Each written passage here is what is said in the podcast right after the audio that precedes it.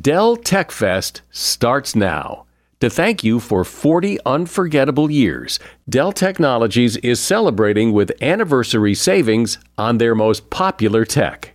For a limited time only, save on select next gen PCs like the XPS 13 Plus, where you can make the everyday easier with Windows 11. Plus, curate your dream setup with great deals on select monitors, mice, and more must have electronics and accessories. When you shop online at Dell.com/deals, you'll have access to leading edge technology and free shipping on everything. Again, that's Dell.com/deals. Today on Something You Should Know, Ever walk into a room and immediately forget why you walked in there? You're about to learn why that happens. Then you're going to discover how to be more fascinating, and I bet you'd really like to be. We did a study of over a thousand people, and the findings were unbelievable. Women would pay more money to be fascinating than they would pay on food and clothes combined. Then, the next time you make guacamole, there's a secret ingredient I want you to add that'll make it the best guacamole you ever ate. Plus, what frightens you? There's a good chance you're worried about the wrong things. If you ask Americans about the relative toll taken by tornadoes and asthma, they'll say that tornadoes kill more people than asthma. In fact, asthma kills 20 times more people than tornadoes. All this today on Something You Should Know. I want to invite you to do something that will completely change the way you look at your home and the space you live in. It starts at a website called Modsy.com. What you do is you take their style quiz and give them some feedback about your tastes and what you like, and then you upload a few pictures of a room. My wife and I did our living room, but you can do any room. And here's where the magic starts. They clear out all the furniture and clutter and deliver you a 3D model of your room to scale with ideas of how your room could look with different furnishings. From there, you can use their styling tools to try different products and different furniture layouts, and they have style advisors to help. When you find products you like, you can just buy them right there, and you'll get exclusive discounts from brands like West Elm, Crate and Barrel, Pottery Barn, and more. The ideas they came up with for our living room were really unique. And then it got us to thinking, well, what if we tried this or what if we tried that? Start your project today and take 20% off any design package. Visit modsy.com, that's M O D S Y, modsy.com, and enter promo code SOMETHING at checkout. 20% off any design package. Visit modsy.com and enter promo code SOMETHING at checkout. And let me know how it turned out. Something you should know. Fascinating intel, the world's top experts, and practical advice you can use in your life. Today, Something You Should Know with Mike Carruthers. Hi, welcome. Yeah, I mentioned a couple of episodes ago that I had gotten the Amazon Echo for Christmas, one of the smart speakers. It's kind of the new thing. It's so many people have them now. And it really is fun to play with. And I, I had said that one of the things that I couldn't figure out how to do was when you listen to a podcast, how to go back into earlier episodes. When you ask uh, Alexa to play uh, an episode, she'll play the most recent episode, but th- there was no way to go back into earlier episodes. And I mentioned that on the program and asked if anybody knew how to let me know. And I got an email from Frantisek Korinek and he told me the way you do it is to simply say, Alexa, skip. And she will play the next episode. And if you say skip again, or you have to say Alexa, skip, then she will go to the next episode and the next and the next. So thank you for telling me. Now I know. I want to start today with something called the doorway effect. And this is interesting because this happens to me relatively frequently, and I thought it was just me. But apparently, it happens to everyone, and perhaps it's happened to you. The doorway effect is that phenomenon, for example, where you go walk into the kitchen to get something, and as soon as you walk through the kitchen door, you forget why you came into that room. It turns out that researchers have been studying this for years and have concluded that almost all of us lose some information every time we walk through a doorway. So if you've ever forgotten why you came into the kitchen or where you put your keys, you can blame it often on the doorway effect. Experts say that what happens is our brains experience a subtle shift each time we enter another room or change environment. So it's so busy taking in this new information that it just might purge that one thing you need to remember, like why you came into the kitchen. Now, you might think that walking back the way you came might help you recall why you came into the room, but researchers have put that to the test, and turns out that doesn't really improve recall at all. And that is something you should know. Do you know anyone you would describe as fascinating? Uh, it's a pretty high bar to set to be fascinating, but I'm sure you can think of someone. Those people are most likely the ones you would name if somebody asked you if you could have dinner with anyone, who would it be? You know, Oprah, the Pope, any president, past or present, or, or maybe it's someone you actually know at work or in your circle of friends. So, what is it that makes a person fascinating? And can you make yourself more fascinating? Probably the best person to ask that question to is Sally Hogshead, who's been researching, writing, and speaking on the subject for quite a while. Sally is the author of several books, including Fascinate The Seven Triggers to Persuasion and Captivation. Hi, Sally. So I think I know fascinating when I see it, but I'm not sure I can define it. So, so what is it to be fascinating? Fascination is an irresistible form of attraction. And you know this feeling. You know when you're totally engrossed in an activity, or when you're so involved in um, in eating something, or thinking something, or buying something, or experiencing something that you don't even realize what's going on in the world around you. It's it's an intense, almost overwhelming type of of attraction that you have in the moment. But what about people? When we find people fascinating, when we when they just pull us in like that, what is it about them? Are, are they inherent qualities that these people have? Why, why do we find some people fascinating and other people, you know, dull as dull as dirt? there are people who are just naturally more fascinating than, than others, and the reason why they're more fascinating is because they have an ability to elicit what I call the fascination triggers. There are seven fascination triggers: power, lust, mystique prestige, alarm, vice, and trust. And if you can if you can activate these triggers when you're talking with somebody or marketing to somebody or um, having any type of connection with them, then you're going to be more fascinating to them. And certain people are just more talented at using the triggers than other people. And the more of the seven triggers you use, the more fascinating you are? Yes, with a caveat. So Oprah Winfrey, Oprah Winfrey, for example, she she relies very heavily on trust. We know what to expect from her. She's she's reliable. She's predictable. She's stable and comforting. Um, Angelina Jolie, she uses lust, which is um, she draws us in and appeals to us in a in a more sensory way. But she also uses vice, which is that naughty way she she breaks the rules and plays with forbidden fruit. And she uses mystique, which is making us curious to learn more. There's a lot we don't understand about her public persona. So Oprah uses one trigger mainly. Um, other people use others. Um, it, you don't have to use more than one, but you have to be really strong in at least one trigger. But do you think that people like Oprah and Angelina Jolie, uh, they do this on purpose, or is this just who they are?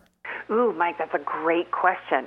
Celebrities are are are um, they they are a little bit more artificial in the way they use their triggers because they it's it's important for them to be fascinating at all times when they're in front of the camera. So for them, it's a little bit um, more inauthentic and contrived. For most of us, every day when we're dealing with our kids or our boss or our coworkers and clients, we need to be natural in the way that we use our our, our personality triggers.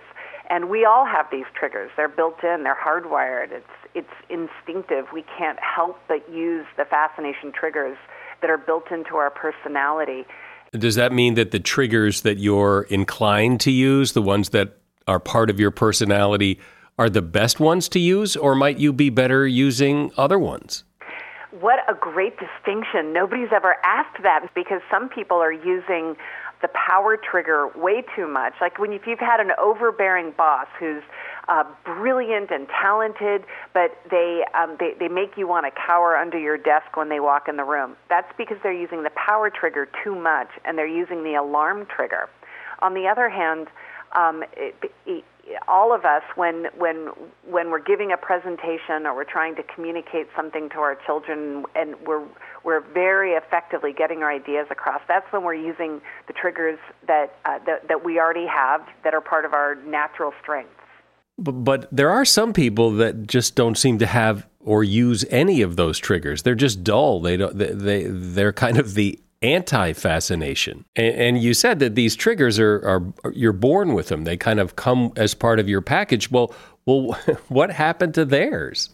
They're there. They need to figure out a way to start bringing those fascination triggers out because when you're fascinating, it's about being influential and persuasive. So if you want the promotion, if you want to get asked out on the date, if you want to be listened to when you're standing in front of a room in a new business pitch, you have to be able to communicate your ideas in a way that makes people want to not just listen to you, but act upon what you're saying. So it's essential to figure out the ways in which you can become more fascinating. So, for example, some people can come across as being very cold and difficult to connect with, and those people are they're probably using too much of the mystique trigger and uh, not enough of the lust trigger. The lust trigger is the one that makes us warm and inviting and human with open body contact and, and a sense that people want to connect with us. It would seem to me, as I listen to you talk, that, that there's a difference between people who are naturally fascinating, who just happen to be fascinating people, and people who have to work at being fascinating. I mean, if you have to work so hard at being fascinating, how fascinating are you are you really? And and those people who are naturally fascinating, you know, they don't know anything about Sally Hogshead or what it is you teach. They just are fascinating. What do they know that the rest of us don't know? There are certain people that have a, uh, just a, a, a natural charisma, a gift for for connecting with others or doing things that we almost can't help but watch and uh, and sometimes they're doing it with a with a goal in mind. Like people are very fascinated by Adolf Hitler. He uses the power trigger and the alarm trigger, and um, um, as a result, his his actions were horribly effective. The same is true of terrorists or hijackers. They have a goal and they they fascinate people in a in a in a heinous way. On the other hand, there are also um, people that want to be able to uh, accomplish things. They want to be able. They have a political agenda, or they they want to raise money for the PTA, but they can't seem to figure out how to get that groundswell of support. And uh, by taking a look at the triggers that they're not using, they could probably find new ways to um, to um, to make their message more compelling. My guest is Sally Hogshead. She's author of the book Fascinate: The Seven Triggers to Persuasion and Captivation. Ask a business owner or manager who's looking to hire someone, and they'll often use the word hope, as in, I hope I find someone good. I hope this person works out. You don't want hope. You want to nail this perfectly because the right people can make all the difference to your business. No, you don't need hope. You need Indeed. Indeed is your matching and hiring platform with over 350 million global monthly visitors, according to Indeed data, and a matching engine that helps you find quality candidates fast. And Indeed doesn't just help you hire faster. 93% of employers agree Indeed delivers the highest quality matches compared to other job sites, according to a recent Indeed survey. What I think makes Indeed special is that it, it's not just names and resumes, it's a system that guides you through the hiring process to help you get the right candidate for the job. And what's really cool is Indeed's matching engine is constantly learning from your preferences. So the more you use Indeed, the better it gets. And listeners to this show will get a $75 sponsored job credit to get your jobs more visibility at indeed.com slash something. You just go to indeed.com slash something right now and support this show by saying you heard about Indeed on something you should know. Indeed.com slash something. Terms and conditions apply. Need to hire? You need Indeed. Always find what you love and love what you find at Total Wine and More. With so many great bottles to choose from at the lowest price, it's easy to find your favorite Cabernet or Chardonnay. Or maybe you're more of a whiskey drinker. One of their single barrel bourbons is sure to please. With a little help from one of their friendly guides, find the perfect bottle that's just right for you. Hosting friends or family and don't have time to shop in store? No problem. Total Wine and More makes it easy to get everything you need for any occasion with curbside pickup and delivery. But you know what the best thing about shopping at Total Wine and More is? That every bottle comes with the confidence of knowing you just found something amazing. With the lowest prices for over 30 years, find what you love and love what you find. Only at Total Wine and More. Curbside pickup and delivery available in most areas. Visit TotalWine.com to learn more. Spirits not sold in Virginia and North Carolina. Drink responsibly, B21. So, Sally, aren't these triggers somewhat situational? I mean, even if lust is your best trigger, aren't there situations where you, you better not be using lust? Yes, exactly it's um, it's very true, and that, that's one of the great things about having this buffet of triggers that you get to choose. You can you can ramp some up and and pull them back. When I'm in when I'm in a business situation in a in a boardroom, I'm probably not going to be using the mystique trigger as much because I need to get my point across. I'm going to be more relying on the power trigger by um, commanding authority and respect, and I'm going to use the prestige trigger by trying to make sure that I'm elevating my message so that it, it, it carries weight among um, the audience to which I'm speaking. But if I'm going out with my friends, I power and prestige don't um, they, they don't they don't play as much of a role there. In those cases, I'm going to want to be using the trust trigger and, and communicating to my friends that they can rely on me and feel comfortable with me, or or the um, uh, the the vice trigger by maybe doing uh, telling an unexpected joke or doing something that, uh, that that that isn't the same old conversation. But when you say triggers like vice and lust, I mean people think people think naughty things. think of brands using something like lust, like you lust for chocolate or you lust for a sports car. It's that craving that you have when you want to be close to something at its heart, Fascinate is a marketing book, and it has application to personal brands, but it's really about making companies and organizations more fascinating. And these brands need to find new ways of uh, of communicating outside of the way they normally do. So the Vice Trigger is one that um, a, a brand that's coming into the marketplace that needs to uh, kick up some dirt and, and surprise people and do something fresh they're going to have to use uh, some sort of way to compete against the 800 pound gorilla in the category. And the vice trigger is the one that they should use to uh, to create a message that's that that is not going to be the same old thing that people have always heard. These seven triggers that you've come up with, where, where did they come from? Is this the result of, of some research, or are these things you developed, or where? What's the source of the seven triggers? When I was developing this concept of how do we create more persuasive messages, that was the theme of the book that I wanted to develop. And I began to uh, realize that there are very instinctive reasons why we do the things we do, why we make the decisions we do, why we have seemingly irrational behaviors. And as I as I conducted the research, we did a study of over a thousand people um, throughout throughout the United States.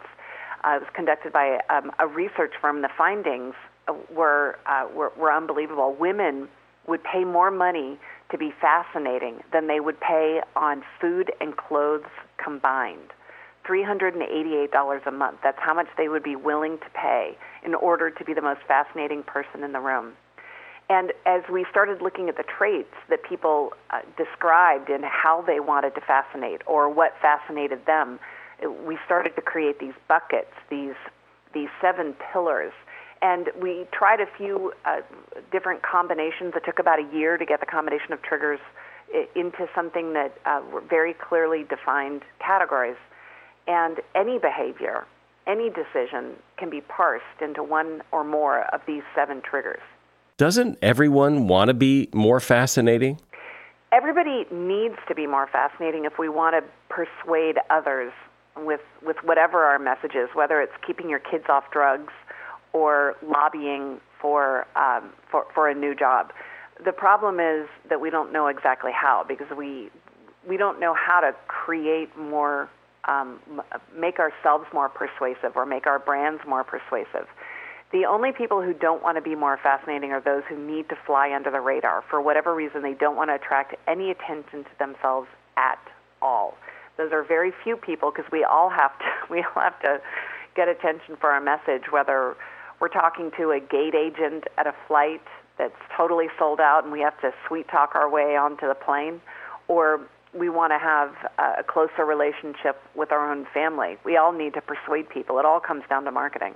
Yeah, but but that sounds so inauthentic and, and manipulative that it's all marketing. But but it is all marketing. It is, and not not in a not in a superficial way. We as human beings, we need to be able to connect. You know, when when when you were born, and the moment that you were born, you had a very limited number of instincts. One of those instincts was the instinct to smile. And as soon as you were able to smile, you began to do that at your parents because you wanted to captivate them so that they would continue to take care of you and change your diaper and feed you, even though you probably had a nasty habit of doing things like crying in the middle of the night. And the reason why you did that is because relationships are essential and they, they they, they pivot on one person's ability to transfix the other person.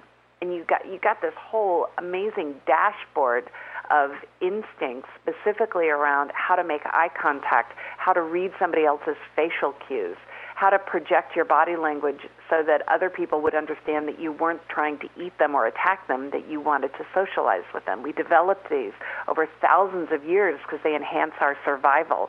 And we use them today without even knowing it, um, even though there's a lot of electronic communication and phone communication. It still comes down to these seven instinctive triggers. Can you give me an example or two or three of a company or brand or product that has used some of these triggers effectively? Sure. Um, what Apple's done that's revolutionary is that they brought the lust trigger into the category of uh, of MP3 players and phones. When you hold an iPhone in your hand or when you look at it, there's something about it that is, is sensual and appealing, and it makes you want to interact with it. When you go into their stores, they're beautiful. They feel powerful. They use the power trigger and the and the prestige trigger they uh, they've developed a, an incredibly strong base of people because they have mystique. They use Vice because they took all the rules of the category that were developed by by Dell and IBM and they tweaked them. They found their own way to interpret it. And they also use trust because we know that when Apple comes out with a product, it's uh, it's going to be incredibly good and it's going to have a very creative way of seeing the world. Give me a, another one because Apple's always in that list of companies that do things better and differently and with excellence and all. But but how about another example? Godiva. Godiva uses lust brilliantly because it takes all of the senses and it incorporates them in pulling us into its stores with scent and touch and sound. And it uses prestige because it's it's uh, it's more cherished than a lot of other chocolate brands like Hershey's. Um, are you familiar with the drink that is named Jägermeister? Sure. Well, of course. I mean, everybody's had a, a night or two of Jägermeister in their life. The brilliant thing that Jägermeister does is even though most people despise despise the taste of Jägermeister, the brand continues to grow because it, everybody wants to know what is Jägermeister actually made of. Does it really have opiates and Valium in it? Does it really have Quaaludes or um, some other type of, of crushed drug dissolved inside? There are all these great urban myths that make people want to drink it because it makes them feel like they're doing something that's more mysterious when they're experiencing the Jägermeister brand, even though they hate the taste. How about how about a brand that's a little more everyday, maybe a little more mundane, like like McDonald's? Okay, McDonald's is fantastic at using the trust trigger. There was a study done that they put uh, they put branded chicken McNuggets, meaning chicken McNuggets in a McDonald's container, next to in front of children, and then they took the exact same nuggets, McDonald's chicken nuggets, in an in a in a plain container, and overwhelmingly three year olds said that the ones in the McDonald's container tasted better because they trust that brand and they know that brand and they have a very strong response to it. McDonald's also uses the vice trigger when it tempts us with with the, the fat and oil and sugar in its food. And, uh, and we know we're not supposed to eat it when we're on a diet, but we crave it anyway. And it uses lust because it m- makes us, we, we want to taste that cheeseburger and that chocolate shake. So, so brands work at being more fascinating, celebrities work at being more fascinating, and really everybody can work at being more fascinating using these these seven triggers that you outline. Sally Hogshead has been my guest. She is author of the book Fascinate: The Seven Triggers to Persuasion and Captivation, and there's a link to her book in the show notes for this episode of the program. What companies would you want to work for? Just Capital is a nonprofit that tracks which companies are a force for good. Companies like Bank of America, which just earned the prestigious Just Capital 2024 seal. Bank of America is ranked number one in the banking industry and number one for their ongoing commitment to workers, offering best in class benefits, including a minimum wage of $25 an hour by 2025. Visit justcapital.com to learn how a just business is a better business. Furnished by Just Capital. If you need to hire, you need Indeed. Indeed is your matching and hiring platform with over 350 million global monthly visitors, according to Indeed data, and a matching engine that helps you find quality candidates fast. And Indeed doesn't just help you hire faster. 93% of employers agree Indeed delivers the highest quality matches compared to other job sites, according to a recent Indeed survey. With Indeed, everything hiring is all in one place, and it makes it so easy. Leveraging over 140 million qualifications and preferences each day, Indeed's matching engine is constantly learning from your preferences. The more you use Indeed, the better it gets. Join the more than 3.5 million businesses worldwide that use Indeed to hire great talent fast. And listeners of this show will get a $75 sponsored job credit to get your jobs more visibility at Indeed.com slash podcast. Just go to Indeed.com slash podcast right now and support our show by saying you heard about Indeed on this podcast. Terms and conditions apply. Indeed.com slash podcast. Need to hire? You need Indeed. One thing that worries me is how our perception of the world as a dangerous place has become pretty well accepted. But statistically, the world is not more dangerous than it was 20 or 30 years ago. In fact, it's less dangerous. It's a safer place. So, why do we worry so much? Why 30, 40 years ago could a kid stay outside and play with his friends and mom and dad not worry as long as the kid was home in time for dinner. Today, mom and dad want to know where their child is every second because potential danger is lurking around every corner. Is it really? Dan Gardner is author of the book The Science of Fear, and he has a pretty good grasp of just how afraid we should and shouldn't be. Hey Dan, so in the big picture, when you look at what the research says, what did what did you discover? What's the big takeaway here? I discovered that when I would dig into issues like crime, cancer, terrorism, when I'd really dig into the research, I'd find that time after time the threat just wasn't as great as it was uh, posed in the media, as as the media portrayed it to be, and as the public believed it to be. Uh, and at the same time that I was seeing that these threats weren't as bad as they were made out to be, I was coming across information which indicated that, in fact, there's a whole lot of good news we don't know about. Uh, you know, there have been spectacular declines in child mortality rates, enormous, unprecedented, historically unprecedented increases in life expectancy. Uh, in fact, it's no exaggeration to say that we're the healthiest and safest people who ever lived. So it's a there's a strange paradox at the heart of the book, which is we are the safest and healthiest people who ever lived, but at the same time, we're increasingly worried about what are, by any sort of rational measure, fairly trivial risks. So, what do you think the source is for all this fear? I mean, why are we so afraid when the evidence doesn't support that we should be? I basically define three factors as the sources of this uh, irrational fears that we have. Um, and it's the interaction of the three factors that matters. One of the factors is certainly the media. We have to take responsibility. We over dramatize. We uh, we tell the rare, sensational, the dramatic story, and we uh, of course ignore the undramatic, uh, unspectacular forms of death such as asthma and diabetes, which uh, which actually uh, take the lives of an enormous number of people. Um, the second factor is the long list of uh, individuals and organizations who promote fear uh, to advance their own interests. Uh, politicians, governments, obviously, uh, also corporations, non governmental organizations, activists, police chiefs. There's a long, long list of these folks. And then the third factor, and the most fundamental, is basic human psychology, uh, particularly cognitive psychology. How do we decide what to worry about and what not to worry about. Um, when you really dig into that psychology, that's when you begin to understand how we can get things so wrong.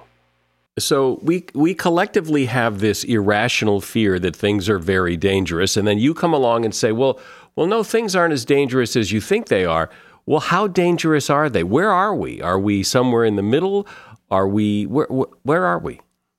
Well, I mean, the big picture is simply this: if you look at you know life expectancy is the single most important statistic that matters. Uh, life expectancy at birth. If you look at life expectancy at birth in the United States, uh, 200 250 years ago, it was about 50 years. Uh, and then it goes up a little bit, and then it goes down a little bit, then it goes up a little bit, then it goes down a little bit. And at the beginning of the 20th century, it's about 50 years. And that's the story of human progress on life expectancy. Um, there's a little bit of progress, and a little bit of decline, and it, we never really go anywhere. But then over the last hundred years, there's been this spectacular improvement, such that today in the United States, life expectancy at birth is approaching 80 years. As I say, that's absolutely unprecedented in human history. So I think it's undeniable that we are safer uh, than ever, safer and healthier. And by the way, another statistic that is absolutely astonishing, I think, uh, just 100 years ago, the child mortality rate in the United States was almost one in five, meaning almost one in five American children would die before the age of five. Uh, today, of course, that child mortality rate is much less than 1%. So there's been spectacular improvements, and I think it's undeniable that, in fact, we are the safest and healthiest people who ever lived. So, when you look a little deeper, then, what is it that people are afraid of? What are the things specifically that people fear?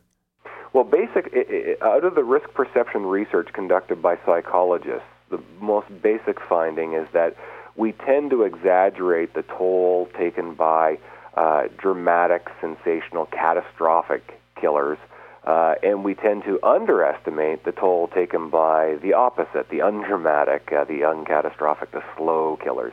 Um, so, for example, tornadoes and asthma. If you ask Americans uh, about the relative toll taken by tornadoes and asthma, they'll say that tornadoes kill more people than asthma. In fact, asthma kills 20 times more people than tornadoes. Um, you know, again, asthma is the undramatic killer. Tornado is the, obviously the dramatic killer. Um, we see this pattern over and over again. Partly that has to do with the media because, of course, the media leans tilts heavily in the direction of the dramatic killer and not the dramatic, uh, not the undramatic killer. So tornadoes lead off the evening news, uh, but of course, somebody killed by asthma. Well, you'll never see that on the evening news, even though it's fairly common. So, what should we worry about? I mean, if we're going to worry, we might as well worry about something that really is a danger, that's really worth worrying about. Listen, there are. Uh, it, it, the CDC had a good study um, on uh, the, the ultimate causes of preventable deaths because, of course, we all have to die of something, but we want to prevent those deaths that we can prevent. And the top three causes of preventable deaths were number one, tobacco, number two, poor diet and lack of exercise, number three, alcohol. Uh, and so, what all those the, the three leading causes of preventable death have in common is they're all lifestyle issues. They're not the dramatic killers. They're not terrorism and all these other things. They're not you know pedophiles snatching children and whatnot that we that get the headlines and that cause public anxiety. They're lifestyle issues. If we adjust our lifestyle, if we eat better, if we get exercise, if we don't smoke, if we moderate our alcohol intake, you can dramatically improve your safety. And you're right. That is just so boring. I mean, we've heard for years you should eat less, you should sleep more, and you should exercise more. I mean, I mean, we've heard that forever, and and it's just it's hard to get all worked up about it. It's much more interesting to worry about the big dramatic fears. That's exactly right. Uh, it is boring. You know, goodness, stop eating potato chips, get up off the couch and, and do some exercise, and you'll, you know, you'll increase your safety. That is so boring, but that is reality.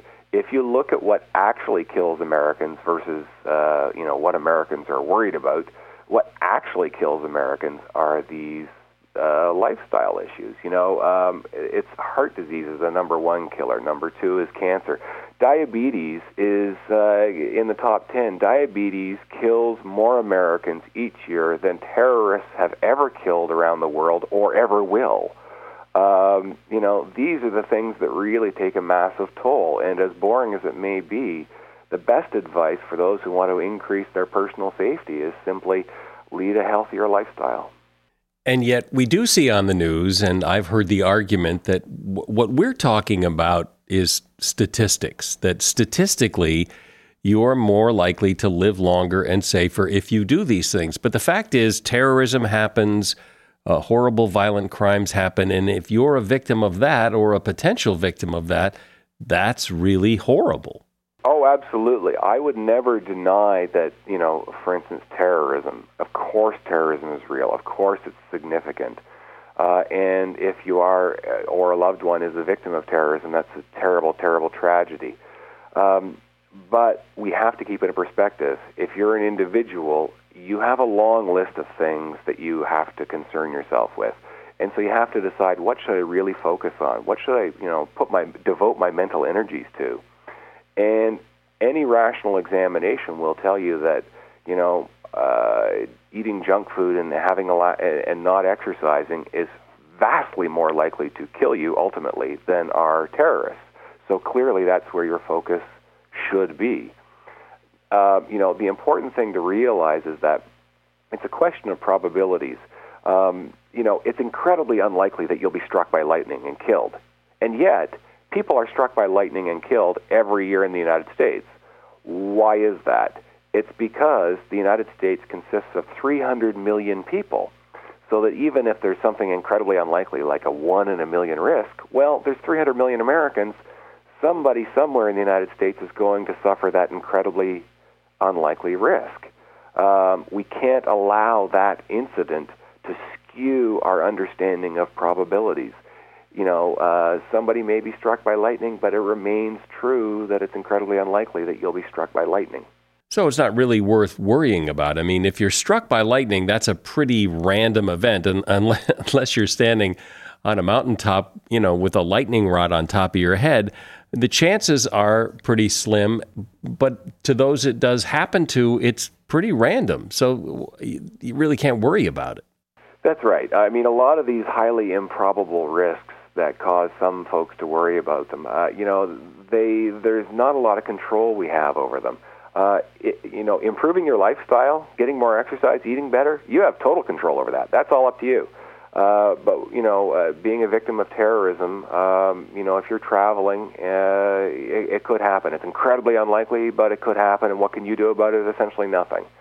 Um, you know, so it, again, it just makes more rational sense to focus on the things that we can change, and which those things that we can change just happen to be the things that actually do kill huge numbers of people, and they're the really significant causes of death in the United States.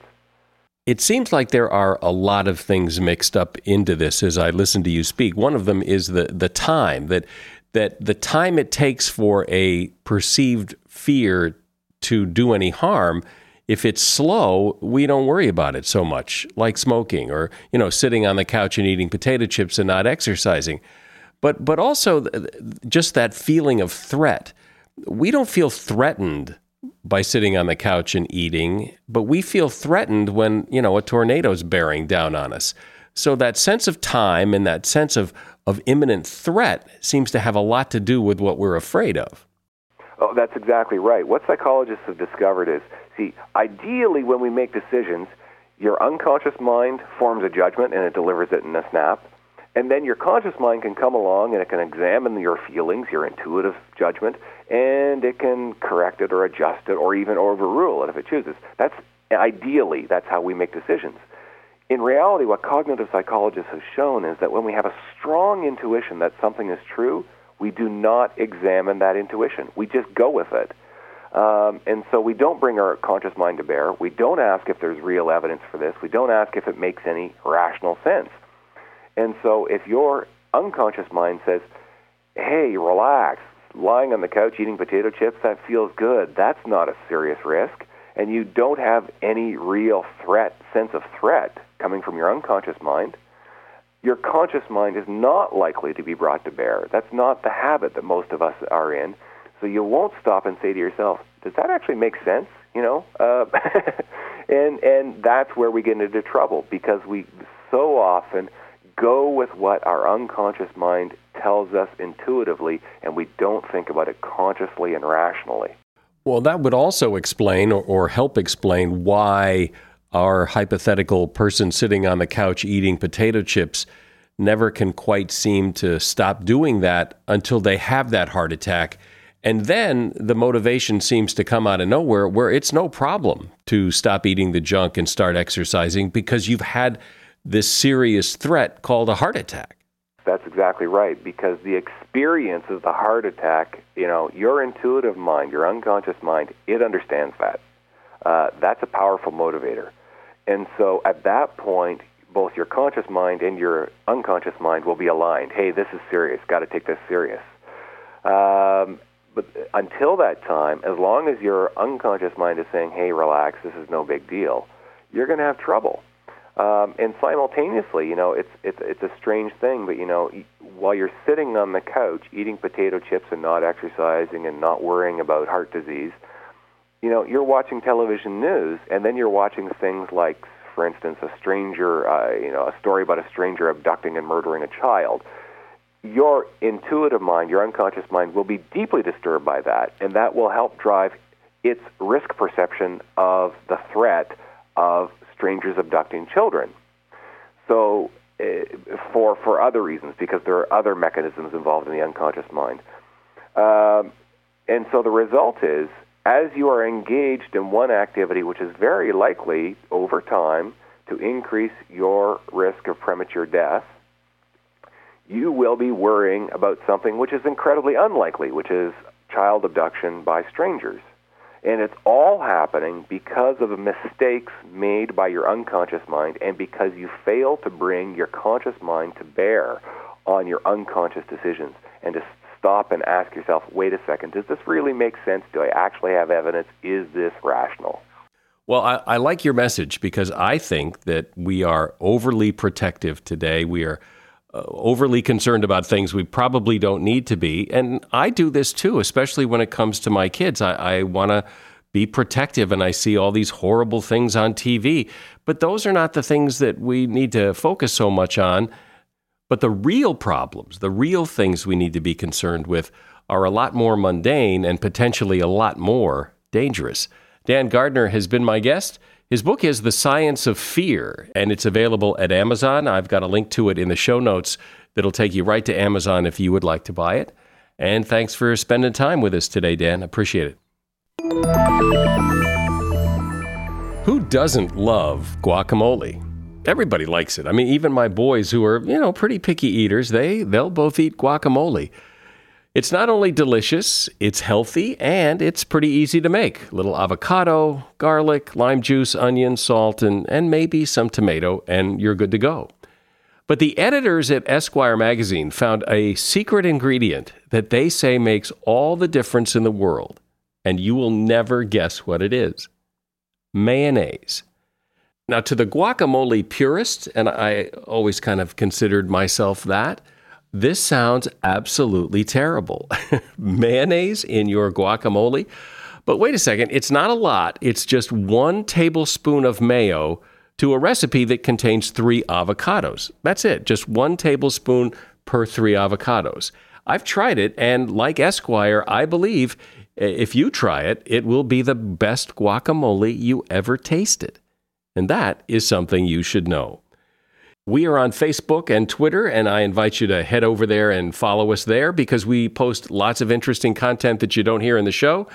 And we are creeping ever closer to a thousand reviews on iTunes. So if you have a moment to please head over there and leave us a rating and or review, it would be greatly appreciated. I'm Mike Carruthers. Thanks for listening today to Something You Should Know. No matter what moves you made last year, TurboTax experts make them count. Did you maybe buy a second property to rent out? That's a move. Did you go back to school to get your degree? That too is a move, a smart move. Did you commute to work across state lines? You see, that's a move. Did you relocate for a fresh start? Well, that's the definition of a move. Maybe you moved into a house boat instead of a house house. Or perhaps you crushed it in the stock market in 2023. TurboTax experts make all your moves count, getting you every credit and deduction you deserve, filing with 100% accuracy, and getting your max refund guaranteed. Switch to TurboTax, make your moves, and they will make them count. See guarantee details at turbotax.com/guarantees. Experts only available with TurboTax Live. Movies, TV shows, books, podcasts, and more. It's what women binge with Melissa Joan Hart and her friend Amanda Lee. We have Lauren Bosworth with us. Yay! The Hills. So, what is like your number one question from fans? The primary question I still get asked was, "What is it real?" In 2024, to me, is a surprising question to get because I feel like everybody has been through the reality TV gauntlet at this point. What women binge wherever you listen.